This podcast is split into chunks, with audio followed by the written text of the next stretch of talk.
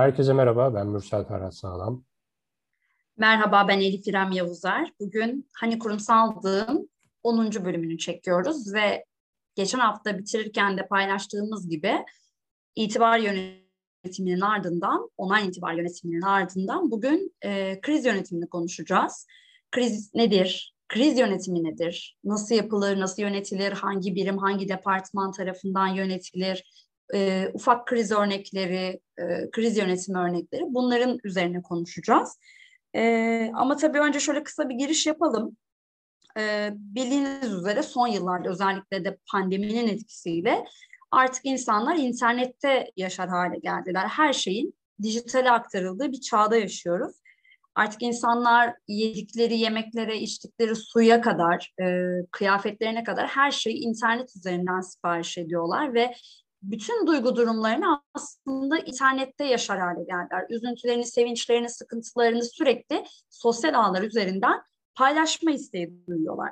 Tabii ki bu belki de hem zaman yönetimi hem de bu pandemi döneminde özellikle e, realde sosyalleşemememizle birlikte e, sosyalleşmek adına, paylaşım yapmak adına güzel olabilir, faydalı olabilir ama olay e, markalar üzerine geldiği zaman e, ve krizler söz konusu olduğu zaman, vakalar söz konusu olduğu zaman bu ciddi anlamda risk teşkil edebilir. Zira eski dönemlerde dijital çağın bu kadar hızlanmadığı dönemlerde belki de yaşanmış en ufak bir olay, olumsuz deneyim kulaktan kulağa aktarılırken bugün dijitalde saniyeler içerisinde milyonlarca insana ulaşmış oluyor. Hatta belki de firma bile, marka bile bir krizin içinde olduğunu, kendiyle ilgili bir olumsuz durumun içerisine düşmek üzere olduğunu kullanıcılarından ya da sosyal medya kullanıcılarından öğreniyor.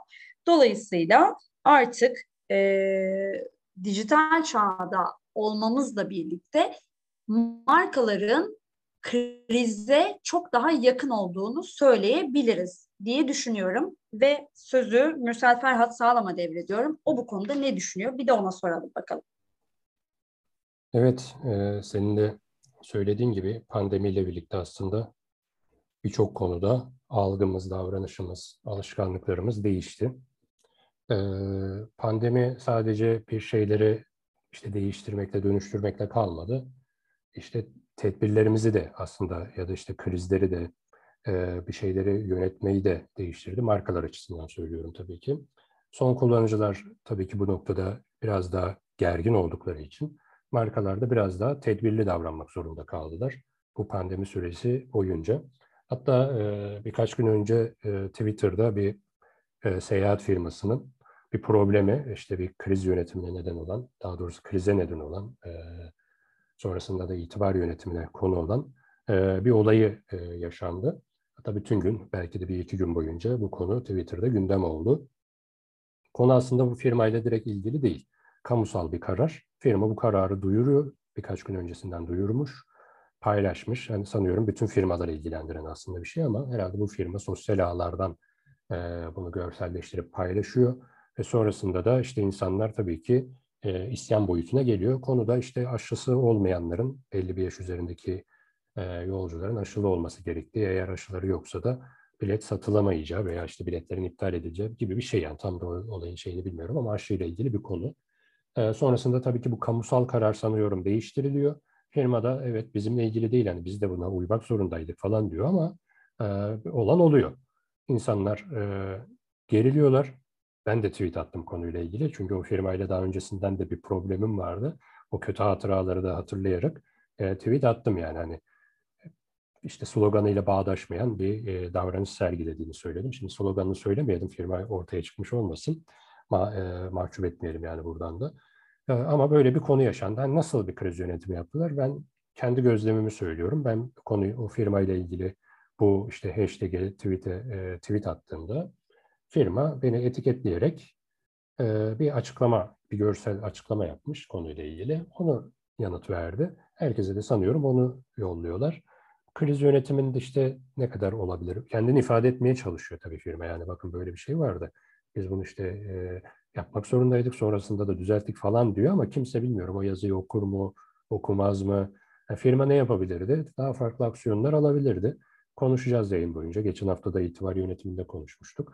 Kolay bir iş değil ama krize muhatap olmak da kolay bir şey değil. Şimdi bize eğitimlerde veya işte bu konuyla ilgili bir kriz anlarında firmalar genelde bize ulaşıyorlar. Ne yapalım diye.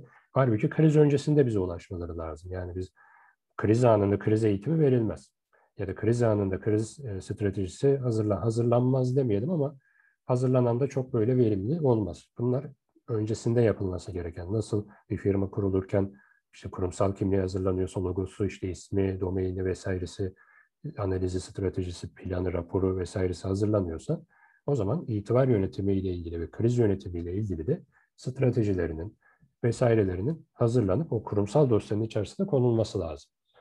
Yani işte nasıl bir sosyal medya kiti hazırlıyoruz, kurumsal kit hazırlıyoruz, basın kiti hazırlıyoruz, kriz yönetimi kiti veya online itibar yönetimi kiti de olması lazım. Kaç firma yapıyor dersen ben hiç duymadım diyebilirim. Yani birkaç böyle e, vizyoner firma dışında neredeyse hiç yok veya işte bizim çalıştığımız firmalar dışında diyelim. Yani biz tabii ki öyle e, bir aksiyon almalarını sağlıyoruz, tavsiye ediyoruz, öneriyoruz veya hazırlıyoruz ama e, bize gelinceye kadar tabii ki öyle bir şey yok. Zaten COBİ'lerde hiç öyle bir şey söz konusu değil.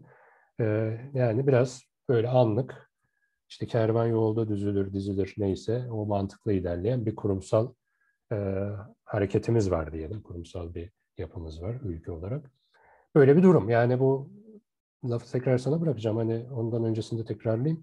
Kriz anında hazırlanan kriz stratejisi veya işte itibar yönetimi stratejisi o anı kurtarır mı? O da şüpheli ama hadi kurtarır diyelim. Ama ondan önce bunların planlanması, bir analizinin yapılması, stratejisinin hazırlanması lazım. Yani olay olduğu sırada değil. Ben birçok projeyi kriz yönetimiyle ilgili almıyorum. Niye? Çünkü kriz başlamış, belli bir boyuta gelmiş.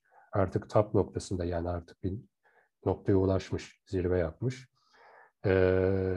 artık o noktadan sonra da zaten kendiliğinden aşağı doğru bir eğilim göstermek zorunda. Ama bu eğilim göstermesi bir haftayı mı bulur, bir ayı mı bulur, bir saati mi bulur onu tahmin edemeyiz.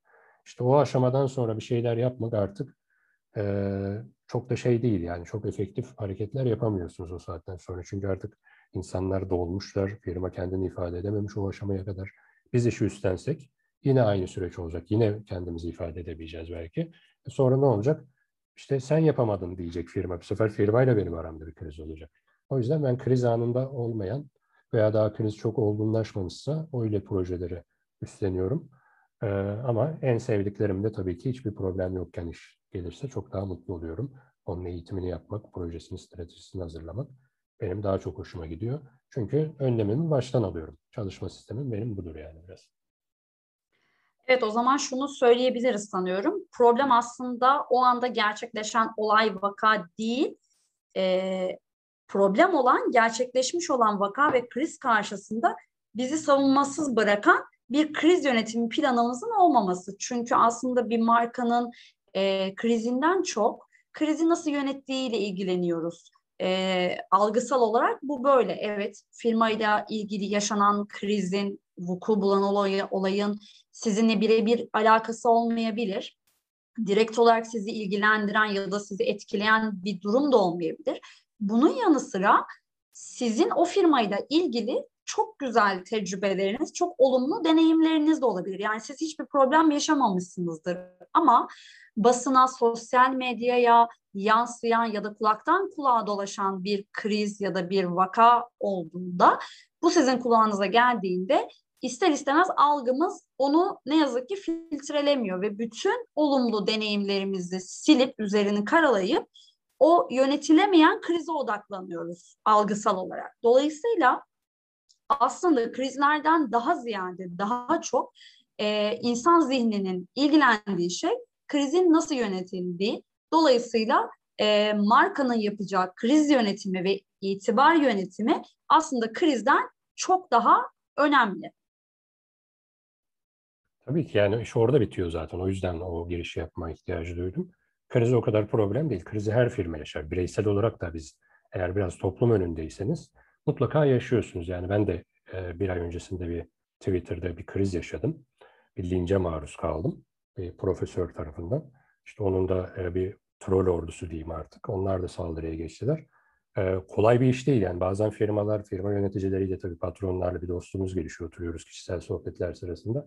Ya işte hocam hakem kesmek kolay ama o kriz anında o, o kadar kolay olmuyor. Gerçekten kolay olmuyor. Ben de biliyorum. Yani ben bir krizi yönetiyorum bir firmayı ama ben onu yönettiğim bir firma olarak görmüyorum. Ben her üstlendiğim işi kendi firmammış gibi hissettiğim için ben de o krizle birlikte o psikoloji stresi aslında yaşıyorum. Evet kolay değil. Yıpratıcı da bir süreç. Çok yıpratıcı yani. Bu bizzat yaşamış olmak çok daha yıpratıcı oluyor. Yüzlerce binlerce tweet alıyor, alıyorsunuz ve benim de yani yazdığım şey o profesörle olan tartışmamda hiçbir siyasi, sosyal bir problem yok. Yani ben zaten öyle şeyler e, Ki sen sosyal medyada ekstra naif ve son Tabii. derece nezaket kurallarına da uygun kullanan bir kullanıcısın aslında. Tabii yani ben o e, onun üslubunu biraz eleştirdim. Yani bu akademik üsluba yakışmayan bir üslup kullanmasını tweetini alıntıladım. E, yazdım e, ve işte onun siyasi görüşü, liberal görüşe yakışmayacak düzeyde bir konuşma olduğunu. E, tabii o daha da böyle doz arttırıp bana saldırınca ben artık dedim yani bu üslupla ben tartışamam. Yani üslupla tartışamam. Çünkü e, direkt karşı tarafın kariyerini, eğitim durumunu falan sorguluyor. Ben şimdi bütün diplomalarımı yani akademik kariyerimi ortaya seremem yani bu tartışma. Öyle bir varoşluk yok yani anladın mı? Şimdi bu, bu düzeye düşemem. Ben şimdi kurumsal kurumsal firmaları daha önce bir radyoda söylemiştim. Yani kurumsal varoşluk diye bir tabir kullanmıştım. Bu yapılıyor sektörde ama şimdi bu da yani akademik düzeyde bir saygının olan bir insanın böyle bir ifadesine karşı ben öyle bir seviyeye düşerek işte kendimi kanıtlamaya çalışamam yani. Kurumsal zorbalık diyebilir miyiz o zaman? Kurumsal zorbalık diyebiliriz. Zaten sanal zorbalık yani onun yaptığı. Aynen. Siber ee, zorbalık diye geçiyor tabii, ya. Siber zorbalık oldu. Ben ama dediğim gibi hiçbir şey yapmadım. Olayı orada bitirdim. Üzerine de çok bir şey söylemek istemedim yani. Çünkü çok polemik, hı hı. polemiklere konu olan bir insan yani. Şöyle bir araştırınca görülüyor zaten. Ben öyle bir şey yapamam yani. Böyle takipçi kasmak için, popüler olmak için kimseyle tartışamam. Ben işimle her zaman gündeme gelirim. Yaptığım işte e, edebi kitaplarım da var. O yüzden sanat, sanatımla gündeme gelirim diyeceğim. Yani sanatımla gündeme gelirim, akademik kariyerimle gündeme gelirim. Yaptığım işlerle, başarılarla. En azından öyle olsun isterim yani. Polemiklerle, krizlerle anılmak istemem. Şimdi bu kendimden niye bu örneği verdim? Çünkü firmalar da aslında bazen o kriz anında ne yapacağını şaşırıyor. Hemen her şeye cevap vermeye çalışıyor. Aslında siz size sataşan insanlar sizin her zaman iyiliğinizi düşünen, işte eleştiriyorum deyip de size saldıran insanlarla eleştiriyorum ama deyip de işte size yapıcı olarak davranan insanları o sırada ayıramıyorsunuz. Acaba kim yapıcı, kim saldırgan o, o sırada bilemiyorsunuz. Saldırgan olana yapıcı olup yapıcı olana saldırgan davranma durumlarınız olabilir.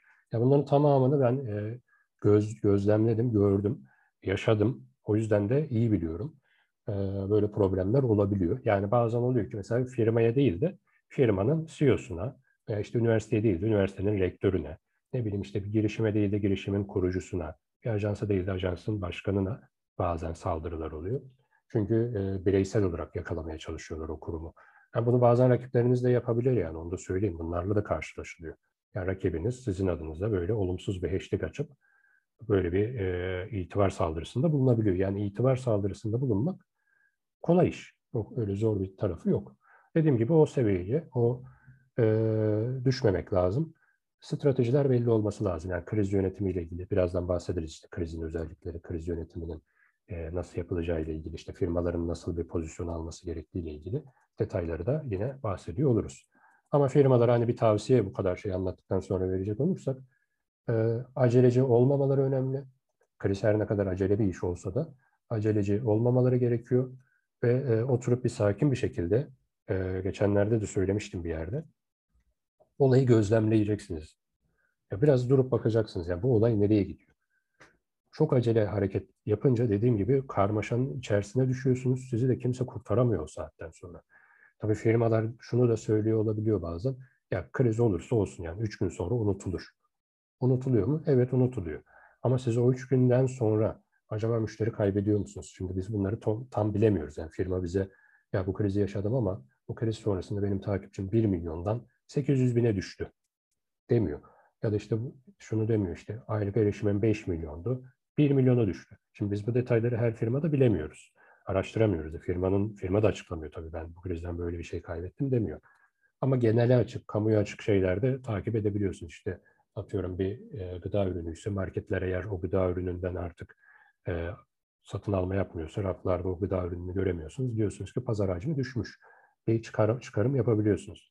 İşte bunların hesap edilip firma daha iyi bilir kendi durumunu. Ha ben böyle bir zarara uğradım. Şimdi bu zararı telafi etmek için nasıl bir bütçe harcamam lazım? Özellikle bazı firmalar işte her yılın son ayında bir sonraki yılın bütçesini hazırlamaya başlarlar. Hangi mecraya ne yapılacak? Şimdi siz bütçeyi ayarlamışsınız. Atıyorum Şubat ayında bir kriz patlak verdi. Siz PR bütçesinin tamamını oraya harcadınız ve yıl boyunca bir sefer PR ile ilgili bir aksiyon alamıyorsunuz. Bunları da görüyoruz. Yani biz etkinlikler vesaireler yaptığımız için birçok sponsorluk görüşmelerimiz oluyor. Ya biz şöyle bir kriz yaşadık, onu toparlayalım derken işte şuradaki bütçeyi oraya aktardık vesaire falan derken firmalar böyle bir çalkantının içine düşüyor. Aslında firmaya kaybı sadece o üç gün değil ya da o bir işte hashtag işte trend topic olması değil, olumsuz trend topic olması değil. Firmaya zararı çok daha büyük olabiliyor. Tahmin edilemez boyutlara gelebiliyor. Yüz binlerce lira, milyonlarca liraya ulaşabiliyor. Yazık yani bu ülke ekonomisi açısından e, üzüntü verici bir şey. Biz her zaman ülkemizin ekonomisine daha böyle katma değeri yüksek, işte biz birçok yerde ben kendi adıma söyleyeyim en azından, mentörlük yapıyorum birçok üniversitede ve hiçbir ücret almadan. Niye yapıyorum? Girişimciler çıksın, yurt dışından yatırımlar alsınlar veya yurt dışından alsınlar, global açılsınlar, markalaşsınlar. Yani birçok üniversitede mentor olarak yer alıyorum. Birçok girişimciye yarar sağlıyoruz. Niye? Kendim için değil. Hatta o girişimci için bile değil. Ülke ekonomisi adına böyle bir aksiyon alıyoruz. Ve kriz yönetimiyle ilgili de özellikle ilgilenmemin, akademik çalışmalar yapmamın nedeni ülke ekonomisine çok büyük zarar veriyor. İşte bu zararı engelleyebilmek adına aslında ben biraz daha kriz yönetim ve itibar yönetimine eğiliyorum. Daha çok e, akademisyenin bu konularla ilgili çalışma yapması gerektiğini düşünüyorum aynı zamanda. Evet o zaman e, şunu söylüyor söyleyebiliriz ki zaten bu genel bir tanım. E, kriz eşittir felaket değil. Ama bir vaka gerçekleştiğinde ve bir kriz doğduğunda e, doğru zaman yönetimi yapıp doğru aksiyonu alamazsak bunu ne yazık ki felakete dönüştürebilme ihtimalimiz var. Dolayısıyla kriz yönetimi e, markalar için çok önemli bir e, konu. Mutlaka üzerine eğilinmesi gereken ve mutlaka e, belli simülasyonlar yapılarak e, gündemde güncel tutulması gereken bir kriz yönetimi dosyanızın olması mutlaka gerekiyor. Peki e, globalde ve Türkiye'de kriz yönetimi dersek e, bu konu hakkındaki fikirlerini merak ediyorum. Çünkü yaptığım araştırmalar doğrultusunda şöyle bir bilgiye ulaştım. E, dünyanın önünde gelen global şirketlerinden bazıları ki isim de verebiliriz Nestle, Coca-Cola gibi firmalar gelecek gördükleri e, yakın tarihte marka için kritik noktalara geleceğine inandıkları üst düzey yöneticileri e, Türkiye'ye yolluyorlar ve Türkiye'de bir iki yıllık tecrübe edinmelerini istiyorlar. Çünkü e, daha stabil ülkelerde, daha stabil süreçleri olan ülkelerdeki 10 yıl, 15 yıl gibi sürelere tekabül ediyormuş. Türkiye'de geçirilen 1-2 yıllık deneyim. Yani Türkiye'de yaşanan e, krizler ya da vakaların e, sonucunda ya da o süreçlerde yapılan kriz yönetimleri o e, geleceğin CEO'larına, geleceğin yüksek mertebeli yöneticilerine bu global firmalarda ilerleyen zamanlarda ciddi bir yol haritası çiziyor. Ee, yani buradan şunu mu anlamamız gerekiyor? Türkiye'de daha fazla kriz yaşanıyor ve markalar kriz yönetimi yapmaya ve itibar yönetimi yapmaya daha fazla mı ihtiyaç duyuyorlar? Şimdi Türkiye tabii önemli bir pazar. Yine birkaç yıl önce bir makale yazmıştım. Ee, dünyayı yakalamak diye bir tabir vardır Türkiye için. Dünyayı artık e, biz istesek de istemesek de yakalamak zorundayız. Bazıları şuna şaşırıyor işte. Şu global firma da Türkiye pazarına giriş yaptı. Türkiye pazarı çok iyi bir pazar. Buna şaşırmamamız lazım artık. Yani inanılmaz bir tüketim toplumuyuz. Dolayısıyla global firmaların burada olması aslında onların işine geliyor. Bizim de işimize geliyor tabii ki yani burada bir e, ekonomik döngü oluşturdukları için ama şimdi Türkiye hem tüketim toplumu olması açısından hem de işte dünyayı yakalama çabasında olan bir ülke ve işte gelişmekte olan bir ülke ekonomik açıdan en azından sayıldığı için tabii ki bu ülkenin e, anlık krizleri olabilir. E, sürekli kendini yenileyen krizler olabilir. İşte yani siyasi krizlere çok değinmiyorum ama işte sosyoekonomik dediğimiz o siyasi krizlerin etkilediği sosyoekonomik krizler olabilir. Dolayısıyla burada aslında her gün Ee, geçen de konuşmuştuk yani bizim günün gündemi diye bir tane e, içerik türümüz var. Her gün günün bir tane önemli olayını yazmaya çalışıyoruz ama yani o kadar çok önemli olay oluyor ki gün içerisinde. Branding Türkiye'de yayınladığımız günün gündemi. Evet. Yani acaba hangi birini yani bir de bir paragrafla ifade ediyoruz, bir görselle anlatıyoruz biz onu. Özel türü. Yani o kadar çok günün gündemi denilebilecek olay var ki acaba hangisini yazsak diye böyle bir o küçücük içeriği hazırlamamız e, belki yarım saat bazen bir saat üzerine konuşuyoruz gece yarısı bile. E, 23.59'da genelde yayınlamaya çalışıyoruz. Yani gün biterken. Çünkü sıra sıralama yaparken zorlanıyoruz yani. Öyle bir şey oluyor mesela. Bazen, acaba hangisi daha önemli? İşte 9 gibi yayınlayalım falan dedik. Yani çok geç olmasın. Bir baktık 9'dan sonra da acayip gündemler oluyor. Dedik ki biz 23.59 artık 23.59.59 olduğunda bir olay olursa o da karışmıyoruz. Yani yapacak da bir şey yok. Ama gerçekten şaka bir yana e, inanılmaz bir hızlı gündemimiz var. Global firmaların bu yöndeki kararı da doğru bir karar. Siz bütün e, holdingi, şirketi gerçekten global düzeyde birine emanet edeceksiniz. En zor yerde onu bir e, ter atmasını sağlarsınız. Eğer başarılıysa zaten. Ya, Türkiye'den mesela satın alma yapan firmalar da satın alma yaptıklarında genelde o firmanın CEO'sunu Türkiye sorumlusu olarak, CEO'su olarak işin başında tutuyorlar genellikle. Çünkü pazarı biliyor, insanları biliyor, e, ne bileyim işte sektörü biliyor, kendi kitlesini iyi biliyor, kendi firması satmış olsa bile neye ihtiyaç olduğunu biliyor vesaire. Yani o enerjiyi bozmak istemiyorlar. Ama Türkiye'de biz de çok satın alma talepleriyle karşılaştığımızda Türkiye'deki yatırımcılarda ne yazık ki biz alalım işte tamamen bu ekibi devre dışı bırakalım. Yani paranızı alın ve çekilin gibi böyle e, ifadeler var. Ama ben her zaman da diyorum yani gelişimin ruhunu öldürecek satın alma yapacaksanız hiç yapmayın. Türkiye'de işte şu tartışılır genelde yatırımların çoğu Türkiye'deki girişimler satılıyor ve iflas ediyor. Acaba girişim çok mu böyle pohpohlandı da yatırımcı bunu aldanıp? Hayır öyle bir şey yok. Yatırımcı zaten paraya sahip olan insandır. Yani o girişimi büyütmek için sermayeye zaten sahip. O zaman neden çöküyor? İşte o girişimciyi devre dışı bırakıyorsunuz. Yani girişimciye çok az da olsa bir e, hisse vermek, hisse bırakmak önemli. Yani yüzde beş olur, yüzde on olur veya onu CEO olarak atayacaksınız. Belli bir maaş düzeyinde tutup onu sorumlu tutacaksınız o girişimde. Böylece o girişimin ruhu ölmeyecek. İşte global firmalar Türkiye gibi bir pazara bu e, CEO'ları yolluyorlar. Türkiye ve çevre ülkelerle ilgileniyor. İşte Balkanlar atıyorum, işte Rusya bölgesi vesaire. İlgileniyorlar e, CEO'lar ve burada bir aslında güç topluyorlar. Tecrübe ediniyorlar, bilgi birikimi ediniyorlar. Çok sert bir alanda e, aslında hani savaşıyorlar diyelim. Bu savaşın neticesinde eğer başarılı bir şekilde çıkmışsa zaten bütün global e, operasyonu yönetebilecek bir boyuta geliyor.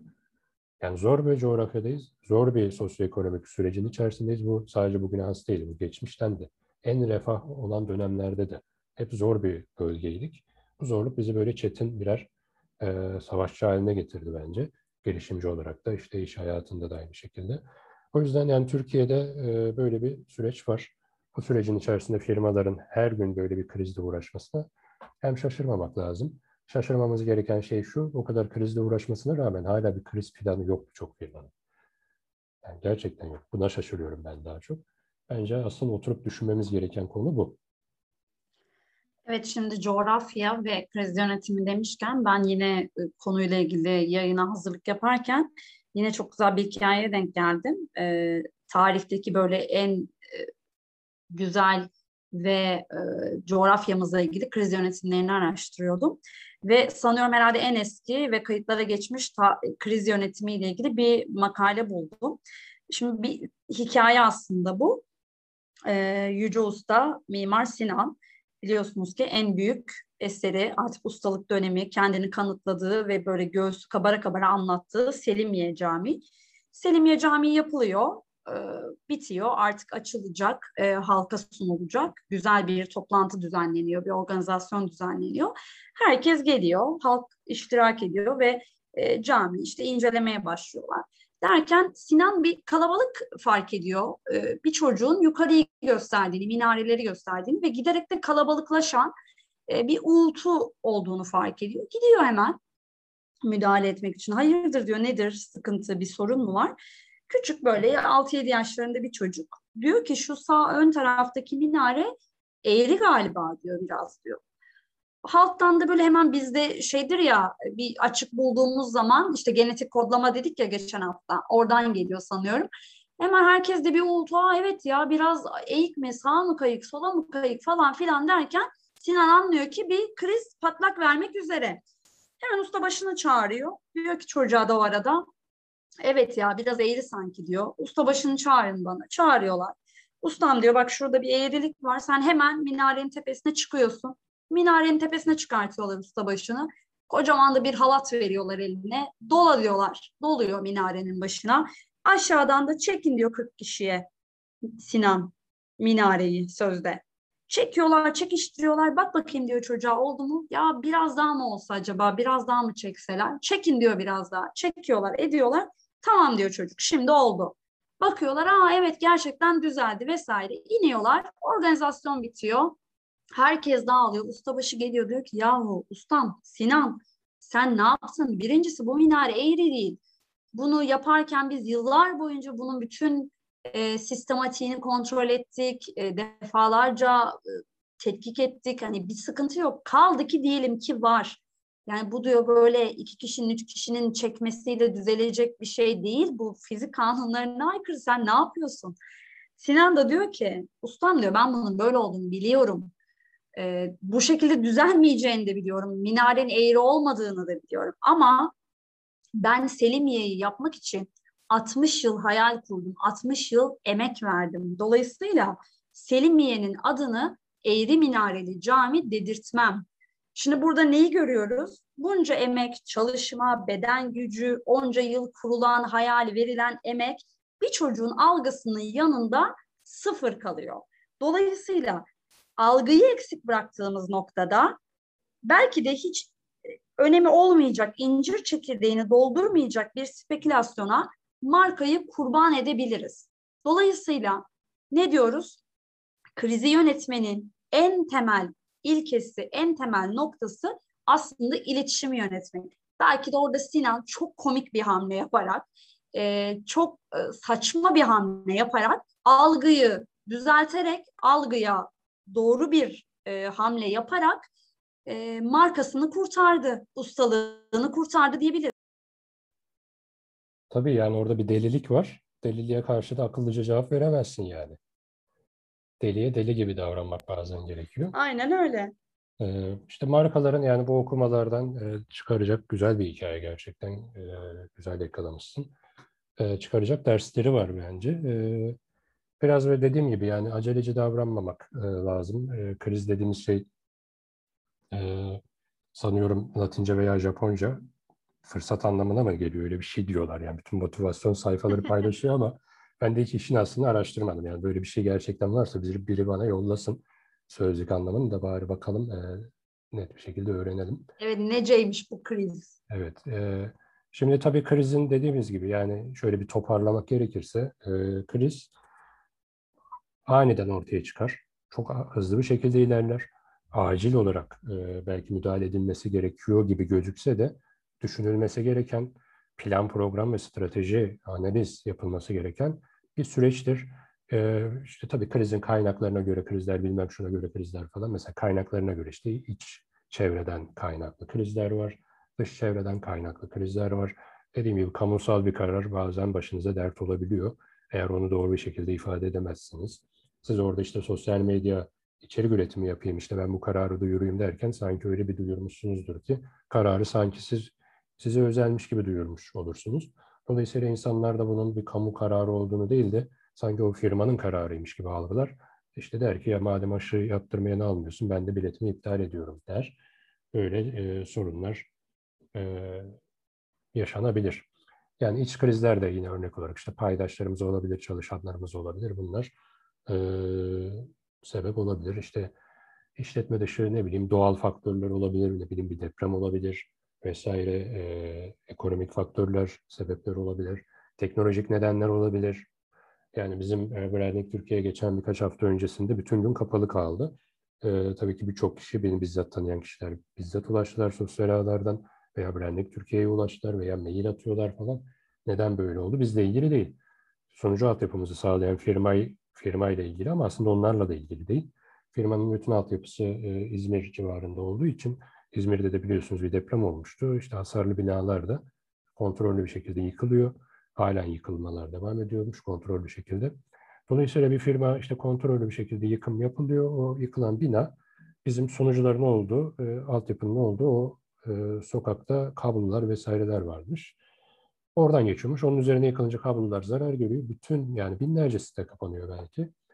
E, firmanın bir suçu yok. Bizim suçumuz yok. O binlerce firmanın zaten suçu yok. O firmaların işlerini yapan ajansların suçu yok ama zincirleme şekilde herkesi etkiledi. Ama e, şimdi tabii telaşlanmanın anlamı yok. Ben söyledim geçenlerde yani Google bile çöküyor. Ne bileyim Twitter bile, Facebook bile çöküyor. Hatta çökmeye geçtim bazen kapatıp gidiyor yani Google'ın birçok projesi var. Google Plus'ı herkes bildiği için onu söyleyelim. 500-600 milyon kullanıcı, kullanıcısı olan bir şeyi kapattı yani Google işlemiyor diye. Şimdi Türkiye'de öyle bir girişim olacak, 600 milyon kullanıcınız olacak. Böyle büyük bir firma olacaksınız. Yani e, itibarıma zarar gelmesin diyerekten bile o zarar etse de ayakta tutarsınız. İşte yani. orada bile onu kapatma kararını verdiğiniz anda bile bir kriz doğabilir Türkiye'de. Tabii yani o yüzden yani bazen kapatıp gitmek de bir stratejidir yani onu anlatmaya çalışıyorum. Bazen girişimciler gerçekten bazı konularda çok ısrar ediyorlar. Yani o girişimin mesela büyüme ihtimali, yatırım alma ihtimali olmayabiliyor. Artık biz bu öngörebiliyoruz yani. Girişim en fazla kendini döndürür. Yani bir personel alayım, onların ihtiyaçlarını gidereyim gibi bir e, işte maaşını ödeyeyim gibi bir durumda bile olmayabiliyor birçok girişim. E, ve birçok girişimci işte krediyle borçlu döndürmeye çalışıyor. En nihayetinde kapatıyor ama kapattığında şimdi 3 yıl sonra kapatıp işte atıyorum yüz binlerce lira borçla kapatmak var. Bir de 3 yıl öncesinde aslında onu öngörüp sıfır borçla kapatıp başka bir aksiyon almak var. İşte bazen o yüzden diyoruz kapatmak da aslında bazı krizleri e, önlemeye e, yetebilir en azından sizin ekonomik düzeyinizle ilgili krizleri. Yani böyle birçok kriz yaşanabilir. Dediğim gibi e, birçok firma çökebilir. Yani bu e-ticaret sitelerinde oluyor. İşte çok büyük e-ticaret firmaları mesela bazen problem yaşıyor. Çok büyük kargo firmaları problem yaşıyor. Ya olabilir. Hiçbir şey olmaz diye bir şey yok. İnsanız. Bunlar da insan eliyle yapılmış şeyler. Dolayısıyla her şey çökebilir. Ne bileyim kapanabilir. Yanlış yere teslimat olabilir. Önemli olan telafi edebilmek. Telafi ederken de o süreç içerisinde zarar verdiğiniz insanlara bir jest yapabilmek. Mesela yani. Yani atıyorum. Evet, kötü deneyimlerini en Tabii. azından algılarından silmek, daha silik hale getirmek. Ee, belki tamamen unutturmak mümkün olmayabilir ama Tabii. en azından gönüllülerini almak ve gönüllerini kullanıcı almak. evet kullanıcıların e, sizinle çalışmaya devam etmelerini sağlamak aslında en temel nokta, püf nokta bu kimseyi kaybetmemek. Evet, e, bu hafta kriz yönetimini konuştuk. E, çok faydalı bilgiler verdi sevgili Mürsel Ferhat Sağlam. Deneyimlerinden, e, tecrübelerinden çok güzel şeyler aktardı. E, önümüzdeki hafta ne konuşalım hocam? Önümüzdeki hafta e, biraz böyle herkesin başına dert olan bir problemi konuşalım. Ben de kendi deneyimimi anlatacağım. E, mobbing konusunu konuşalım istersen. O harika. Herkesin bence bu konuda söyleyecek, anlatacak çok şeyinin olduğu bir konu. Ee, ben, bununla ben ilgili de şey LinkedIn'de güzel bir anket açalım hatta bu hafta. Ee, yine e, yarı yarıya da olsa interaktif bir yayın gerçekleştirelim olur mu? Kesinlikle e, yapalım. Hatırlatmalarımızı da yapalım. Yine sosyal ağlardan bizi takip edebilirler. Hı hı. Ee, hani kurumsallık tabii ki bu 10. şeyimizde, e, bölümümüzde artık e, iki ayı devirdik. 10. bölüme geldik. Yani böyle bir psikolojik eşikleri aşmış oluyoruz aşama aşama. Evet. E, dün şeyi düşündüm. Acaba 100. bölüm ne zaman olur falan diye düşündüm dün. Ve 100. bölümde acaba kaç bin ya da kaç yüz bin dinleyiciye ulaşmış oluruz diye gerçekten düşündüm. E, çok güzel gidiyor. Güzel bir e, enerjimiz oluştu. E, sektöre evet. çok faydamız oldu. E, insanlardan böyle geri dönüşler alıyoruz güzel işbirlikleri yapıyoruz. Tabii ki arka planda birçok şeyi biz biliyoruz. Şu anda birçoğunu ilan edemiyoruz ama çok güzel kurumsal işbirliklerimiz oluyor. Çok güzel konuklarımız gelmek üzere artık 10. bölüm itibariyle bu arada onu da duyuralım. Evet artık e, konuklu, konuklu bölümlere geçiş yapıyoruz bu hafta itibariyle. Ama e, bir konuklu bir biz yine kendi rutinimizi cumartesimizi evet. Devam ettireceğiz. Ama arada alanında uzman firmaların işte CEO'lar olur, yöneticileri olur, departman e, yöneticileri olur onlar konuşacaklar. Bazen medyatik isimler alacağız. Şarkıcılar olabilir, futbolcular olabilir. Onların da kurumsallıkla ilgili problemleri olabilir. Onları evet yine sektörel olarak e, kurumsal e, dünyadan da görmek istediğiniz, dinlemek istediğiniz fikirlerine, deneyimlerine e, ortak olmak istediğiniz isimler varsa mutlaka bize e, ulaşarak e, bilgisini verin. E, hem böyle bir kamuoyu yoklaması yapmış olalım hem de e, bizim içinde bir fikir olsun ki biz kendilerini ki zaten sektörle bağlantısı olan kişilerle mümkün mertebe iletişim halindeyiz ama e, belki sizin önereceğiniz farklı bir isimle de e, konuklu bir yayın gerçekleştirme olanağımız olur. Evet yani böyle güzel gelişmeler oluyor. Sizler bizi takip etmeye devam edin. Sosyal ağlarda Instagram, Facebook, LinkedIn, Twitter, Telegram, Spotify, Spotify çok Evet, önemli. Spotify ana merkezimiz zaten. Bundan sonra TikTok'ta var. TikTok'ta da e, varız. Evet, TikTok'ta da güzel çalışmalar yapıyor olacağız. Evet, Ee, daha business, daha kurumsal. planladık. Orayı da e, hani kurumsaldı. Oradan da takip edebilirsiniz. Hediye kitaplarımız e, bir iki haftadır duyurmuyoruz. Bilinçli olarak duyurmadık. E, bir serimiz var. O tamamlandığında aslında üç kitap birden hediye edeceğiz bütün dinleyicilerimize. Bununla ilgili böyle çekiliş de planlıyoruz. O yüzden bizi Instagram'da özellikle takip edin. Diğer sosyal ağlardan da. Bireysel olarak bizleri de takip edebilirsiniz tabii ki. Kurumsal olarak da hani kurumsallığı takip edebilirsiniz. Sorularınız olursa ulaştırabilirsiniz. Evet, e, yine harika bir yayın oldu. Çok zevk aldığımız, üzerine konuşmaktan e, çok mutlu olduğumuz bir konuydu. Çünkü e, her ikimizin de uzmanlık alanına giriyor. E, o zaman önümüzdeki hafta mobbingi konuşuyor olacağız. E, yine LinkedIn üzerinden açacağımız ankete katılarak siz de bizimle fikirlerinizi, deneyimlerinizi paylaşabilirsiniz. E, vakit ayırdığınız ve dinlediğiniz için çok teşekkürler. Önümüzdeki hafta görüşmek üzere. Sağlıklı bir hafta sonu diliyoruz. Kendinize iyi bakın. Hoşçakalın. Evet ben de iyi bir hafta diliyorum. Artık normalleşme başlıyor. Bol bol gezelim artık. Evde kalın demiyorum. E, gezmeye başlayalım. E, Özgür bir Evet. döneme geçiş yapıyoruz inşallah. Evet inşallah. Görüşmek üzere o zaman. Hoşçakalın.